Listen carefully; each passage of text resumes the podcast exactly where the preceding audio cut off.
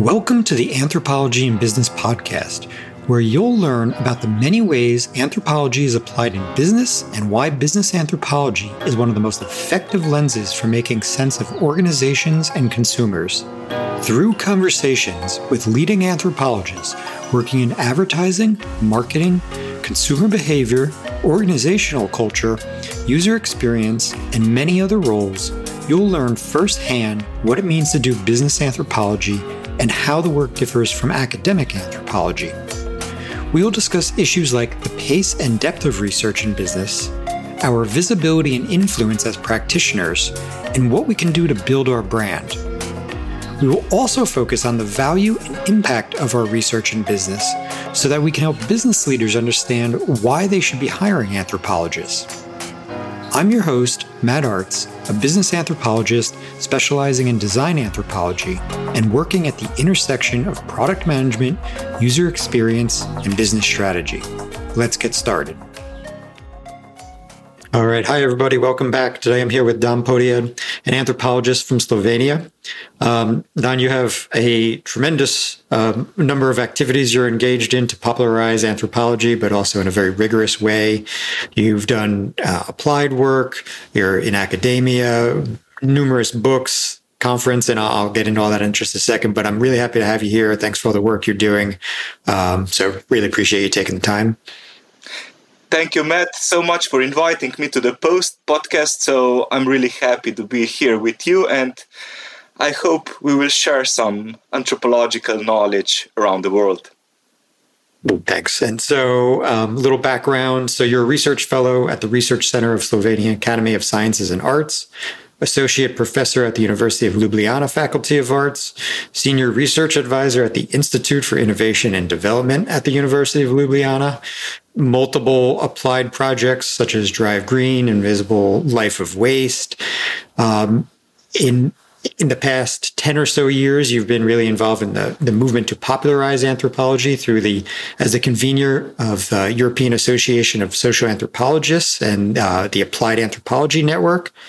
And um, maybe more recently, the Why the World Needs Anthropologists uh, conference and now book, which we'll talk about today. And uh, the book, you know, as I just said, as we were sort of talking before this, you know, I'm about 80% of the way through. I think it's a great read for anybody who's interested in anthropology.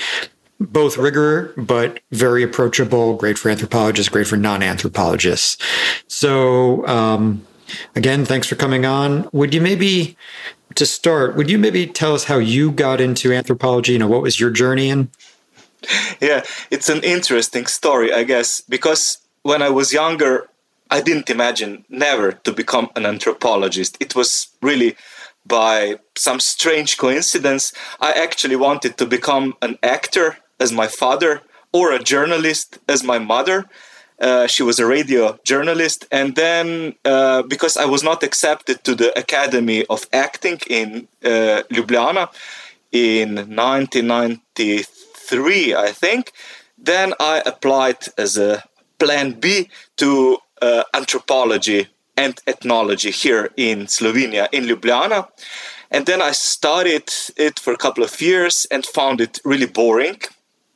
And then uh, I almost left the study and started being a journalist at that time and also narrator uh, or how do you call it an anchor on the radio uh, for uh, radio slovenia for younger audience.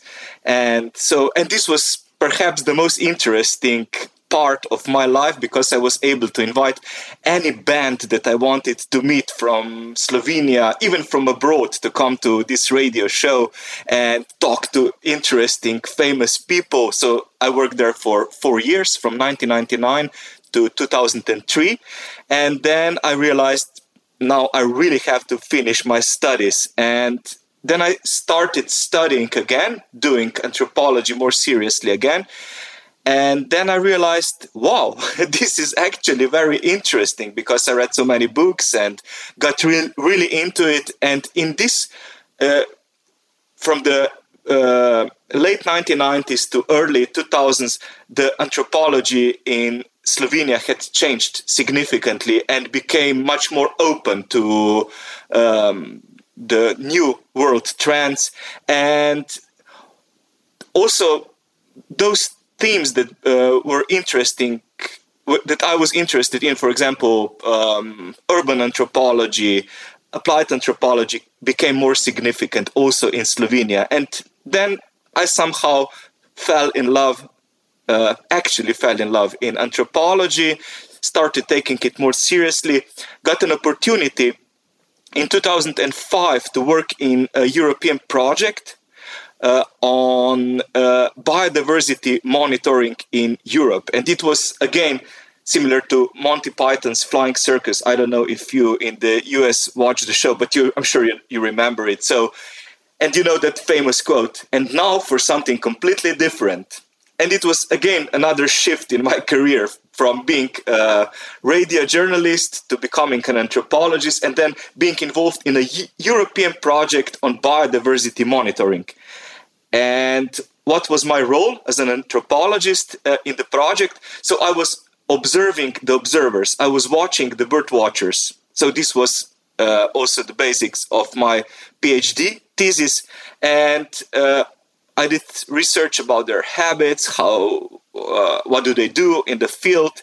And they were watching the birds with binoculars and i was observing them and wrote uh, my thesis about it and later published it also as a book. And so i finished my phd i think it was in 2010 and then i became involved much more and interested much more in how to use anthropology in practice, how to collaborate with industry, how to make uh, products, services which are more people friendly, how to use anthropological uh, tools, perspectives to make uh, a better better products and also to make a better world. So this is uh, when this idea also started. Why the world needs anthropologists, and I think it was around uh, 2012 when we started uh, thinking about this event which is here in the background, a roll up. So I put it here because then I don't have to clean uh, the uh, room, you know. So it's a kind of Potemkin village.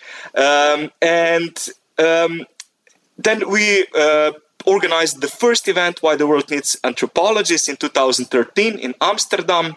And this is how I became like um, more engaged in applied practicing anthropology. And also I'm trying to connect not only anthrop- applied anthropologists, but I also to try to connect the industry, the academia, bring the two worlds together. Because I think we can make really a significant impact on the world if we start collaborating uh, instead of being on two different islands uh, and not connected to each other. For sure. So, you know, in your journey to the applied work, was it the thesis, like, or was it the biodiversity work that really kicked that off, or was it once you graduated and you saw what was happening um, around you at that time that really put you down that path? Hmm. Uh, I think I just try to go with the flow. I'm not. I don't have a straight career, as you've probably noticed, and I'm not even obsessed anymore to having any kind of goal to go towards. I just when I notice there is something important, interesting going on, then I go in this direction. And yes, biodiversity monitoring was was one of the things, and also sustainability. Uh, at the beginning of my PhD study, I was completely confused. What does it have to do with anthropology? I mean, I I didn't know. I mean, okay, biodiversity monitoring, sustainability, anthropology. But then you realize it's all about habits. It's about our survival on the planet. It's about um, uh, connecting not only to other people, but to other species, thinking in a more systemic way. And yes, it was, it left a huge uh, impression on me, a huge impact on my life and career. And then I was I also started uh, being involved more and more in projects such as um, Drive Green. We started uh, that one in 2014, and it was it dealt about with driving habits. We wanted to uh, research driving habits in different cities, uh, Ljubljana, Belgrade, Budapest, and Newcastle in the UK, and try to make a cross-cultural comparison how people drive and how can we uh, change uh, their driving habits in different places? Because it is culture specific. So what you drive defines who you are. And in some countries what we realized during this study is that this pyramid of social stratification and in all countries actually depends on you are what you drive. In serbia for example when we uh, did a part of our research you're on the top of this pyramid if you have big black german car. It has to be big, it has to be black, it has to be German. I mean, otherwise, you're not on the top. And below, you have other foreign cars, then you have level uh, in somewhere in the middle of the pyramid, level of the cars, uh, car drivers who drive our cars, such as Yugo. I don't know if you know Zastava Yugo. Mm-hmm. It no, was not familiar. Uh, they, they also sold it in the US in 1980s. So uh, there are some great books about it, and the car also appears in uh, some films such as Die Hard 3, I think. Uh, so it was supposed to be a very economic uh, little car, and it cost at that time like around five thousand dollars or something like that. So it was really cheap, and it was made in Yugoslavia by Zastava. It was ours, and so if you're if you uh, are a driver of this kind of car, you're somewhere in the middle, and then there is a layer of uh, drivers uh, who uh, uh, are passengers on buses, uh, trams, and so on, and at the bottom of the bottom are pedestrians and cyclists, because it means if you're a cyclist, you don't have even the money to buy a ticket for the bus. However, this is of course changing also in Belgrade and in other cities. So the shift is uh, becoming more and more apparent. And uh, in some cities, like in Amsterdam, for example, or Copenhagen, you're not on the top pyramid if you're a driver of this big black German car. It's another way around. You're on the bottom of the pyramid. Uh, and uh, you're on the top if you're a cyclist. And now there was the question how to make this shift from uh, how to turn the pyramid around. And at that time, we uh, made an app. Uh, the app was is called uh, One Two Three because it represents three steps. One for yourself. So if you cycle, if you walk, then you're more healthy. The second one is for the city, and the third one is for the planet. But the main point, and this is something that comes from the people uh, in that development project is the idea of uh, quantified us. I'm sure you've heard about the quantified self movement, so sure. measuring your steps, how much you move, and so on. But what does it matter? I mean, does it matter that you made 10,000 steps today, really? What kind of impact does it make uh, to the society, to the planet? And then we wanted to make this shift because we talk to people. Yes, okay, we like to measure our achievements by smart watches and so on, but what we really want to achieve is for people to collaborate, not just to compete against yourself, against uh, each other, but to collaborate. And then we made uh, part of this solution is um, the we call it indirect micro donations. So it means the more uh, you uh, walk, the better it is for the community because you compete on average against somebody in the city, a representative of the city. For example, the mayor of Ljubljana. And if you um, win, if the city win wins against the mayor of Ljubljana, he has to pay a certain am- amount. Let's say uh, the competition can be in cycling into, for two weeks. And then uh, if the mayor cycles more than Ljubljana on average, he's free at the end of two weeks.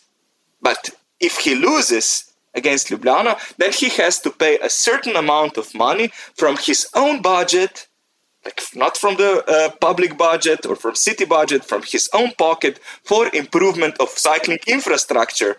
And this is something that made people really motivated in Ljubljana, in Belgrade, in Budapest, in Newcastle, also in Durham, where we did the part of our study, because somebody else is paying for your achievements. And it also makes people united, you know, in this sense that you're, you're not just competing uh, against somebody, you're we call it co-opetition. So you cooperate and compete at the same time. And this is something, this is an idea that came actually from the people. So we started doing it all wrong at the beginning, honestly. So we wanted to make another app that motivate that shows you your CO2 emissions. But who cares? Nobody cares. If you're in a hurry, if you have to leave your uh, child in kindergarten in the morning and then hurry to your work, you just jump in your car and drive. But then you ruin everything. Because what you should do, sell your car or leave it at home at least. And this is the significant change that you can make.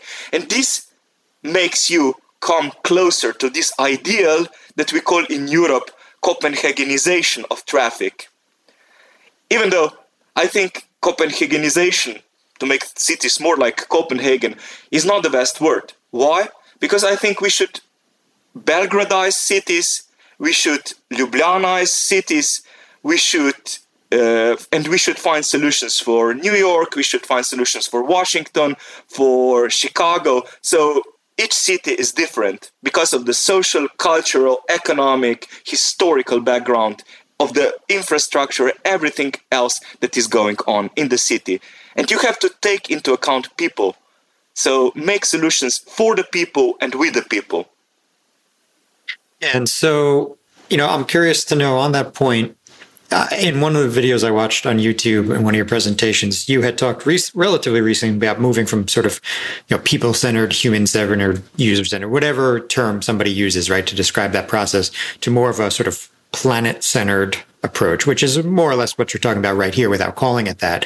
And so how are you potentially incorporating that into, say, the teaching that you're doing and, and, you know, the, the, the work that you're doing in academia to train sort of the next generation of practitioners to engage in that work? Well, we started with a people-centered approach. So we developed this approach in the project called, well, People, it was about the people centered development uh, approaches in um, real life and learning environments, meaning that uh, we can use it either in the industry or academia and bring students to uh, the industry to work there on actual problems. And the approach has uh, four basic steps. The first one is identification of people. The second one, analysis of people and their habits, needs, um, practices, uh, routines. The third step is uh, interpretation of the findings with the people. And the fourth step, testing of the solution with the same people that you identified in the step one. And it, it seems to be very intuitive for anthropologists, for example. So you go through these four steps and you go to the people, talk to them, develop the solution with them, and then present it to the people. And then you go back, you iterate the process until the thing works. But how does it actually work in the industry? They usually leave the two steps out. The first one, identification, and the second one, uh, analysis. They start instead the development process with uh, interpretation and they leave the people out of the story. So they meet like two of us or they meet they uh, invite other people to a meeting room to the so-called brainstorming nowadays they do it on zoom there are six or seven people like uh, ceo um, director of marketing uh, head yeah. of design the experts the experts. Exactly. This is the expert uh, centered uh, design. The experts come and start thinking. Hmm, hmm, hmm. what shall we design for the people? They don't call them people actually. They call them what shall we design for the users customers clients patients if it's a, a pharmaceutical industry and so on. And then somebody says aha and he comes up or she with an idea. And then they start working on the idea and then they test it uh, with in focus groups or they do a survey how do you like this thing? And then they can uh, say i don't know i like it 7 out of 10 okay that's quite good. Let's improve it a little bit and this is the so-called usability testing more or less. But they don't go to the people they don't talk to the actual people sometimes uh, they make even the artificial people the so-called personas which represent the actual people, like, I don't know, Matt, uh, uh, 37 years old. I don't know how old you actually are, but let's say 37, for example, has a, a one child, wife, a dog. So now you're a persona, you're not an actual person. I'm making all this up. And um, then you start designing a solution for that person. And then you can make several personas, and then you start making a solution for the person and you have always that person in mind when developing a solution. But why don't you go out of the room to actual people? I mean bring them to the room you know if you want to talk to them. It's a very simple it's so intuitive but the problem is in slovenia i don't know how it is currently in the us but 99% of companies don't do these two first steps they don't go, go to people, they don't talk to them, they don't uh, sit with them, they don't drink coffee with them or beer with them. They don't know anything about them. And they claim, but we know our users, we know our customers. And I think the first step should be to get rid of the words such as users, customers, clients.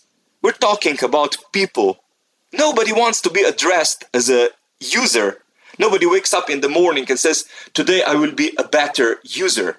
Or who nobody wants to have on his tombstone when he dies or she is, uh, he was an excellent user. God bless him. Come on, this is wrong. The word is wrong.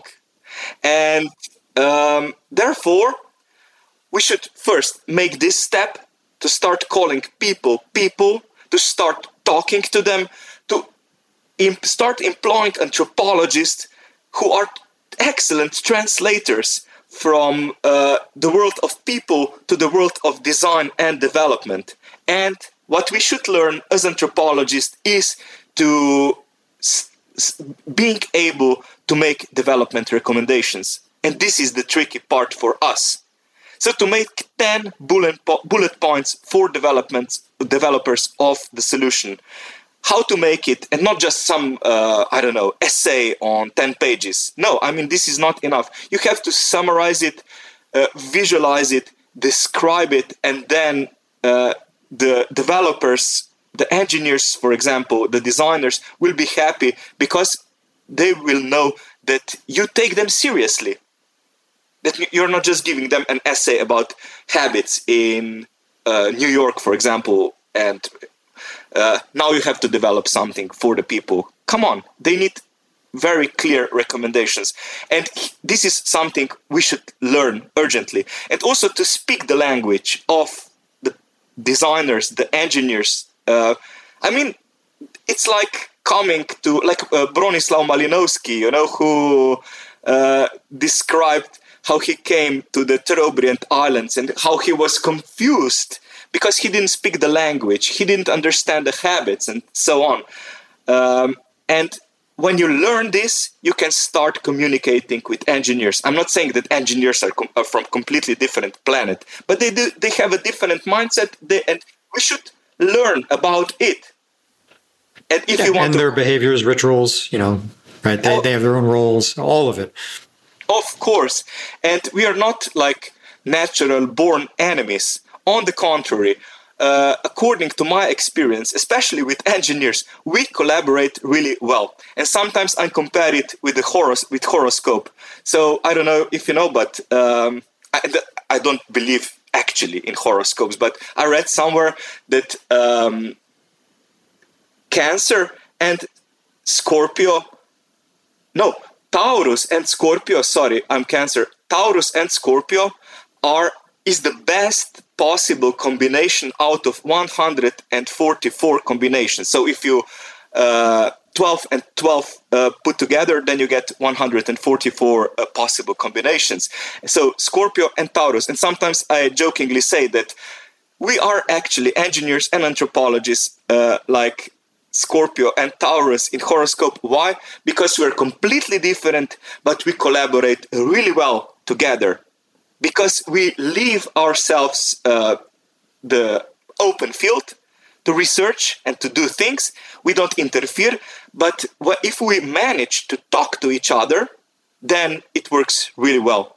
By the way, I'm uh, Scorpio in ascendant, and my wife is uh, Taurus in ascendant. So we collaborate quite well uh, in this sense, horoscopically, and um, we are both anthropologists. This is another thing.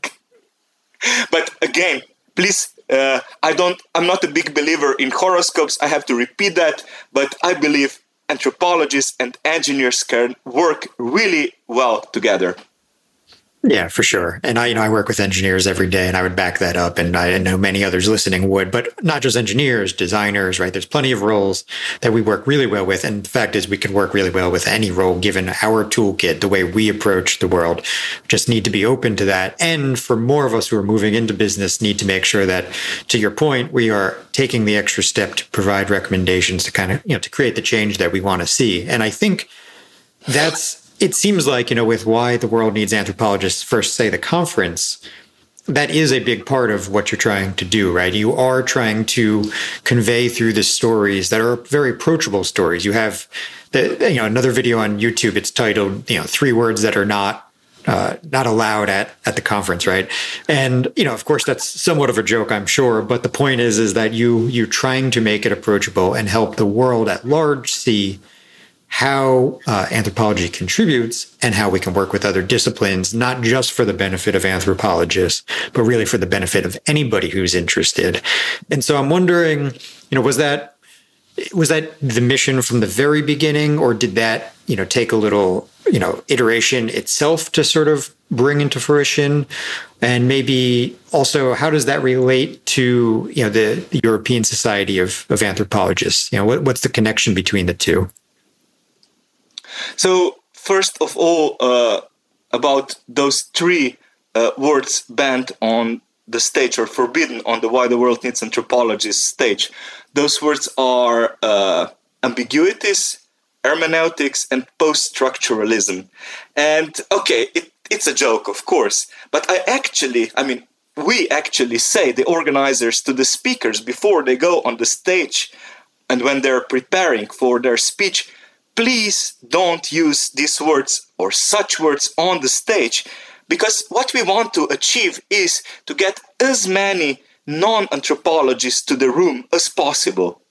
So, to get uh, to the hall where the event is going on, engineers, designers, biologists, uh, people from NGOs, uh, managers, whoever. So, the more the merrier is our uh, slogan of the event and um, we want to attract the the diversity of people uh, and if this if they if we start using our jargon the words that are uh, from our uh, endogamous group if i call it like that uh, then we will just confuse people and uh, they will not be able to follow uh, what's going on on the stage clearly. So therefore we just want anthropologists to go on the stage and say in a plain uh, language and open way what is their contribution to the world, their personal contribution and contribution of anthropology in general.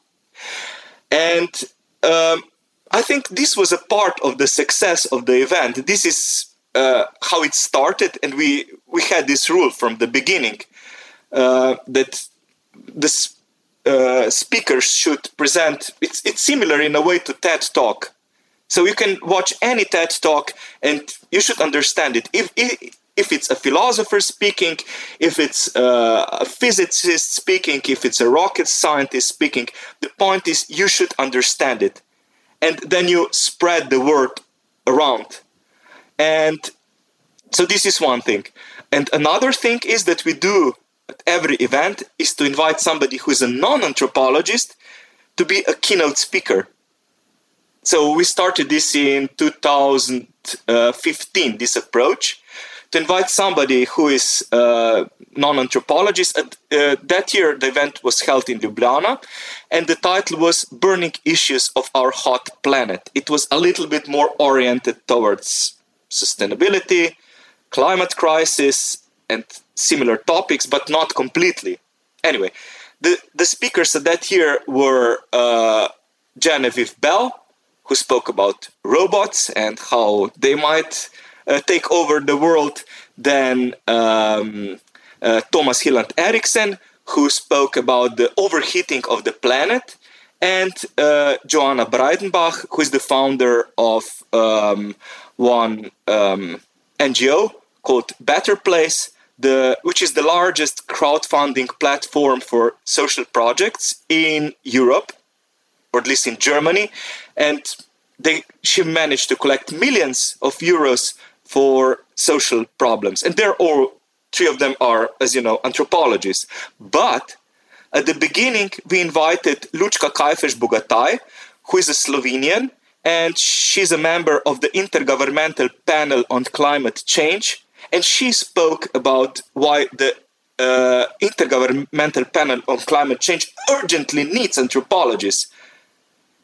She presented, for example, the refugee crisis which happened that year uh, in Europe, uh, not only from the perspective of the war going on in Syria, but also from the perspective of the changing climate and how how millions of people will have to move from certain parts of the planet in the future, Africa, Central Asia, and so on, and migrate somewhere else to survive. So these are normal processes followed by anthropologists for very long time. So we understand them very, very well.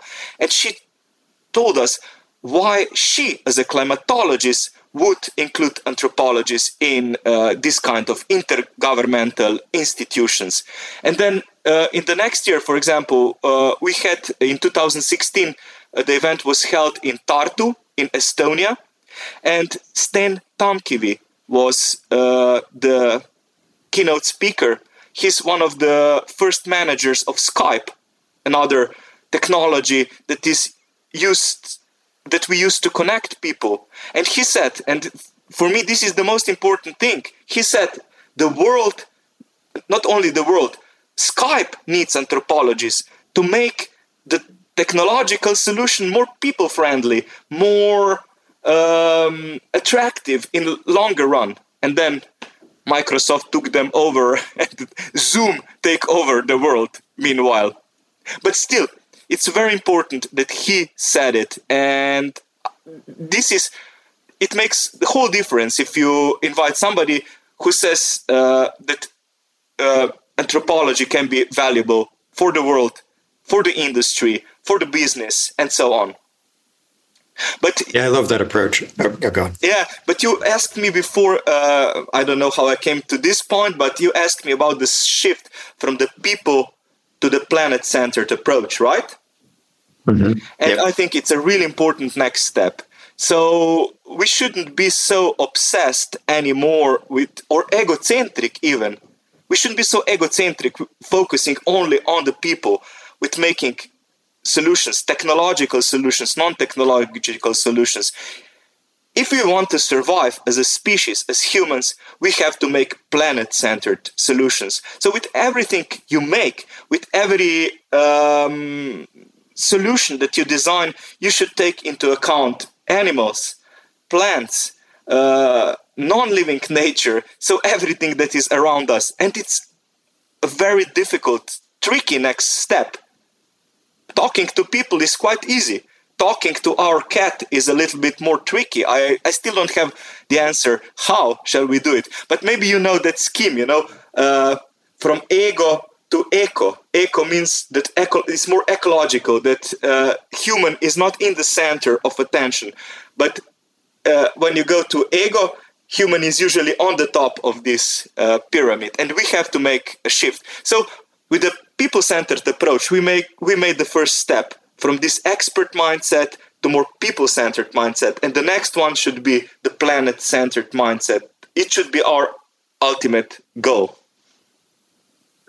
Yeah, and I certainly agree with that, and I appreciate that it's it's challenging, and um, but again, anthropologists are sort of well suited to play a role in that. Um, we don't have to be the only ones by any means. We obviously need to collaborate, and that's you know, collaboration is one of the themes that come out in the book "Why the World Needs Anthropologists." There's a fair amount of discussion in there, you know, in, in various uh, chapters about collaborating, and so you know, it you when you speak of your own um, in you know your own applied work, you also speak about you know the interdisciplinary work that you're doing. And so, uh, what have you learned from you know getting these different participants to come to the conference, you know, biologists, whoever may be, or the speakers that you're talking about. Has anything particularly interesting happened there, you know, or, or, come out of the conference as a result of the various people that you're bringing together?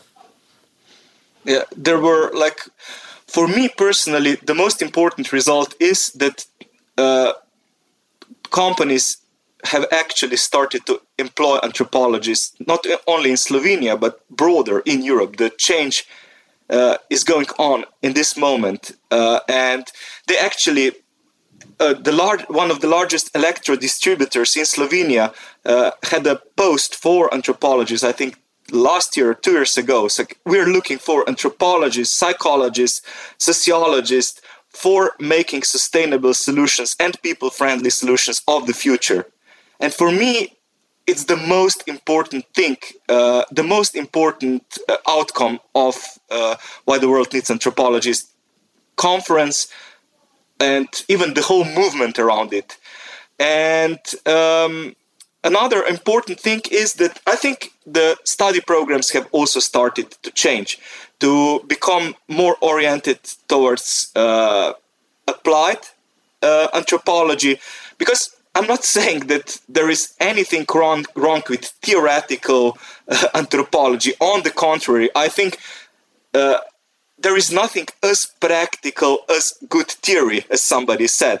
So you can use good theory everywhere, and but we should somehow balance it. So we should uh, teach both how to use theory and uh, we should get g- good cases and plus um, engage students really early in this study process uh, to do to work on actual projects. And uh, in this project titled people it was an international project uh, three-year uh, project uh, financed by the erasmus plus scheme. So it's a scheme which is used to finance student projects and it was quite a big project actually. And in this project, we had um, there were four countries collaborating: uh, the Netherlands, Slovenia, uh, the UK, and Czech Republic. And in each country, we had an academic partner, a university, and an industry partner. And in this way, we could identify actual problems of the industry. For example, how to make better um, chargers for electric vehicles. I'm just making it up now, but it was actually one of the cases in the UK. And then students came and did research with people, with the locals, uh, make some proposals for the developers, and then the developers from the industry try to adapt uh, the solution and make it more people friendly. And uh, in this way, I mean, first of all, students realized what are the actual problems, challenges of the industry. And second, uh, the industry realized that they can actually use anthropological knowledge. And the most important uh, thing is not only for me, not only for uh, the industry to start using anthropologists, to start employing anthropologists, if they start using ethnography as our main method, then this is the victory. You know, when they start incom- incorporating ethnography in their everyday life, in their everyday work, and this happened in another project uh, called MobiStyle. It's uh, uh, Horizon 2020 project, uh, where we started really like there were two worlds. One was the world of engineers, one was the world of anthropologists and we were really in minority there so and i really remember the first project meeting when I came to the stage and said uh, that we will do our research with 35 people. And the engineers, the, the listeners said, You mean what? 35 million, I guess. They, they thought we will do a huge European survey and said, No, 35. 35,000. No, 35. They were like, But, I mean, it's completely statistically insignificant, this kind of sample. And, you know, then I tried to explain that there are two ways of seeing the world. One is the world of big data, one is the world of thick data. And that anthropology gives you another kind of insight, and that, that with uh, sensors and other devices uh, that are built in homes, they can measure temperatures, how do people inter- interact with devices. But if you talk to people, then you get completely different type of data, kind of data. And then they were still not convinced. And then, okay, then I tried something else, another metaphor, and said, you know, anthropology is like uh, quantum physics of social sciences because we are really interested in these particles, in each individual particle, and how does this particle uh, influence its environment, its surroundings, the matter, how it changes the matter, and how the how is the matter structured. And then, ah, okay, why didn't you say it like that? And then we started to talk, and when we, it was really the icebreaker, this moment, and then we started to co- collaborate really well. And for me, the victory, the victorious moment was when a Dutch engineer uh, called us and said because she also she was uh, she had to do some interviews and focus groups and she was really enthusiastic. Like hey i talked to people you know? And for her it was such a it, another world was revealed to her of course she talks to people but it was not a part of her job to talk to people before making a solution and she since then, you know, uh, we collaborated even better. And for me, this is the point not interdisciplinarity, that we work together, transdisciplinarity. That we start using engineering methods or um, methods of economists, of um, I don't know, natural scientists, and that engineers start using anthropology, ethnography, start reading anthropological uh, books. And I think this is the future. This is the future of work environments. This is this should be the future of study. That you're not uh, more and more expert in a certain um, field of science. On the contrary, we need hybrid species we need amphibians who can live in two worlds together, connect the worlds, you know? And this is what I'm missing at university, especially in Europe, in Slovenia, you know? We are very much um, divided into categories. Uh, at the Faculty of Arts, you can study sociology, anthropology, psychology, um, English language, and you shouldn't mix those things because the results are bad if you mix things. No, of course, they're good. I mean, you should mix even stranger things. You should mix philosophy and medical science. You should mix engineering and anthropology. You should mix um, psychology and mathematics. I don't know. You should mix all crazy things. And this, this is the source of innovativeness. This is the source of the great potential. And for example, Slovenia is a small country, so it's a country with two million inhabitants. I guess it's like Manhattan or smaller. I don't know in size. I mean, it's in, in the population, and um, but the thing is, we cannot compete with the countries like uh, the U.S., India, China in I don't know nanotechnologies. You know, because they're bigger and faster. But how can we be uh, better? That we and inno- more innovative if we bring unusual things together. And here I have to um, mention the value of humanities and social science, sciences. At the moment, there is a big discussion in Slovenia whether there should be more natural scientists, more uh, engineers because of the COVID 19 pandemic, because of the health crisis, more medical stuff. But I, what, I, what is my opinion? Why don't we use the huge potential of humanities and social sciences in Slovenia?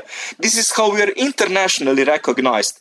There is a philosopher, Slavoj Žižek from Slovenia, who is a trademark in humanities and social sciences. When I say when I go abroad, everybody says, "Oh, you're from the Faculty of Arts. Do you know Slavoj Žižek?"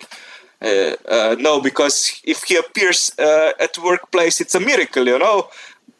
I mean, when he comes, he has uh, lectures uh, that you have to book a seat in advance if you want to hear it.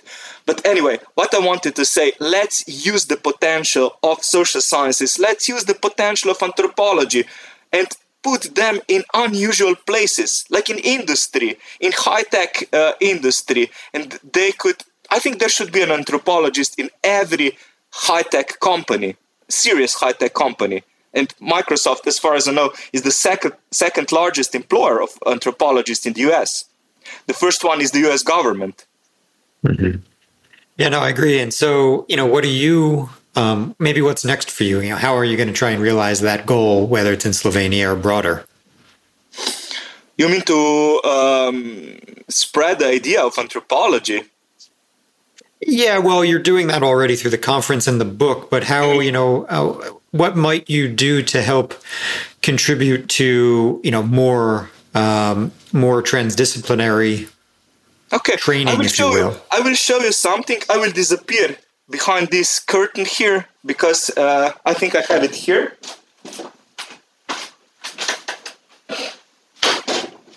So this is a result uh, of the project uh, the invisible life of waste. And why I wanted to show it to you because it's completely analog.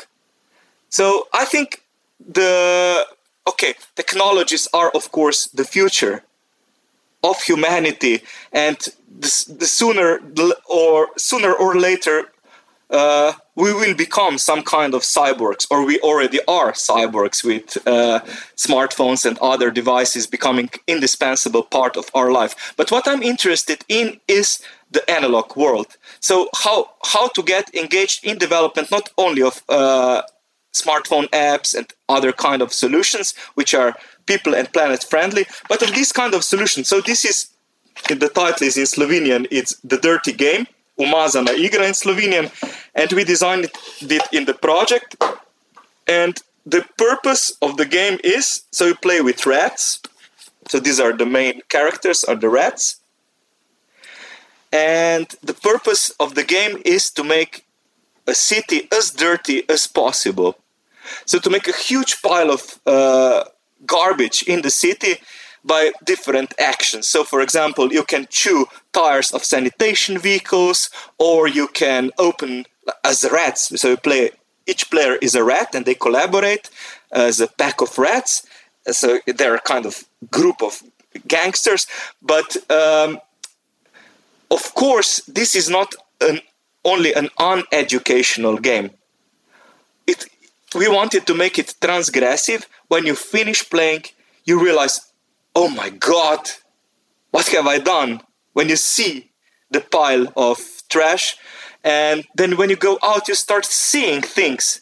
When you, you start seeing trash, and this is also, it's made of trash. It's a coffee called illy, and we packed it. Uh, uh, we packed the games, uh, the card game here because we wanted to use something that you would otherwise throw away.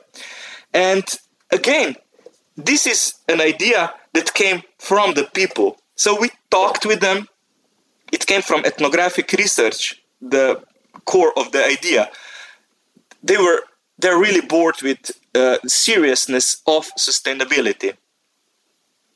So sustainability should be actually fun. Maybe we should get rid of the word sustainability because it's so boring, you know, and so overexploited as the word culture in anthropology. So it's t- totally exploited, meaningless word, word, almost meaningless.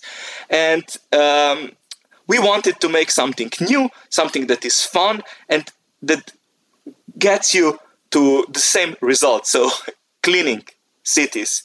And here, this is really a transdisciplinary work. So um, it was there were anthropologists in the team, electrical engineers, designers, and so on. And we made something together. And why, why did I show it? Because, as I said, I think this is the future. When we, um, when we forget about our role and when we start uh, as my as a friend of mine Anna Kirah, who uh, was a designer for Boeing and Microsoft, says often we should take off our expert hats, and the same goes for anthropologists. We should forget about we should we shouldn't be so obsessed with us. And we should start learning other approaches start respecting other approaches. And my main goal is to somehow to get integrated to, for anthropology to get integrated in other study programs in medicine engineering uh, biology whatever. So to add a part a little bit of anthropology in every study program and at the same time accept a little bit of uh, their knowledge to uh, our study program. And i think this is then we get this jigsaw you know when you put all puzzles together, then you have a bigger picture of the world. We don't have all answers anthropology. Somewhere, sometimes I think we're so, I don't know, not posh, but I don't know what's the right word, just all knowing creatures. We think we know everything about everything. And it's not true. I mean, we should be humble and accept that we are only humans and that we should listen to other people to also not only to experts but to common people who know more about the world many times than we do and one thing that we should do is stop um, not only on the stage of why the world needs anthropologists, but also in the way how we write, how we present things. Stop using the, stop complicating things more than they actually are. What we need in anthropology are bestsellers. So we haven't had any serious bestsellers since coming of age in Samoa. Okay, there was David, Graeber in Europe who has uh, recently passed away, but otherwise, I mean, we need books that will uh, that will be like uh, the books written by Stephen Hawking, for example, who made a huge advertisement for physics, for uh, astronomy. We need uh, books that will open again this extremely interesting world of anthropology. We're dealing with the most interesting topics in the world sex, religion, um, uh, human habits uh, throughout the world. And if we present it, if we manage to present this in the way that is attractive and meaningful for the people, then an anthropology will really uh, be revived and will get more attention. Also, more financing through this. You know, on the long term, people will be interested to support more grants of anthropologists because they write so interesting books which are read by millions, not by dozens. Yeah, yeah, great point. And you know, again, I think um, you you with the edited work, why the world needs anthropology edited work, and all the authors. I mean, I think you did an excellent job of moving us towards that goal. So thanks for that again. And I guess uh, to wrap up, where so thanks, you know, for that advice. I, I, encourage everybody who is listening, you know, to try and play a role in, in bringing anthropology to more people through many forms, books, but also new media, you know, such as a podcast like this, such as video, so on and so forth, right? Anything we can do to sort of get it out there is, is really important, conferences, whatever it may be. So, um, for anybody who wants to maybe, you know, get in touch with you, learn more about what you're doing, where, where could everybody find you? Well, I'm here uh, on the screen uh, and also online, of course, on LinkedIn, Facebook, Twitter, Instagram, ResearchGate, all over the place. So you can, I'm sure you can find me if you Google my name. But before I fi- we finish, I just wanted, if it's okay, to read the sure, five tips from the book Why the World Needs Anthropologists from Anna Kirah that I mentioned before, because I think she summarizes really well what we talked about uh, today. So, five tips from Anna Kirah. uh, for anthropologists and in general for life are first, throw away your ego and grab onto copious quantities of humility. Second, watch out for your expert blinders and hone in on collaboration skills. Three, be open to possibilities, ask questions, be curious, and be willing to learn. Four, keep your hands in the dirt or in organic matter. It will ground you. Okay, it's an interesting one. And five, uh, again connected to what we talked today, co create. Continuous involvement of the people you serve will give you the optimal chances for success.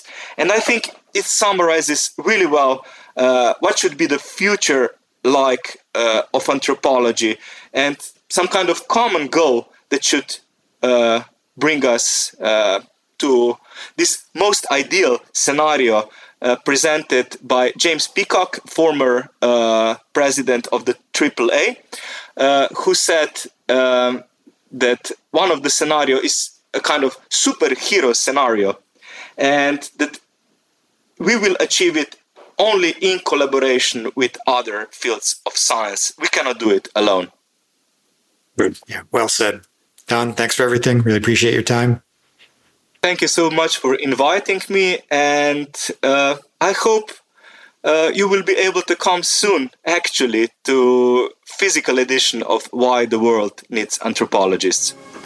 Thank you for listening to the Anthropology and Business podcast. To learn everything you need to break into business anthropology and why business anthropology is one of the best lenses for contributing to business success, visit my website at mattartz.me where I cover many topics related to business anthropology and beyond. There you will find all the podcast episodes, blogs, and news. Please like, share, and subscribe. See you next time.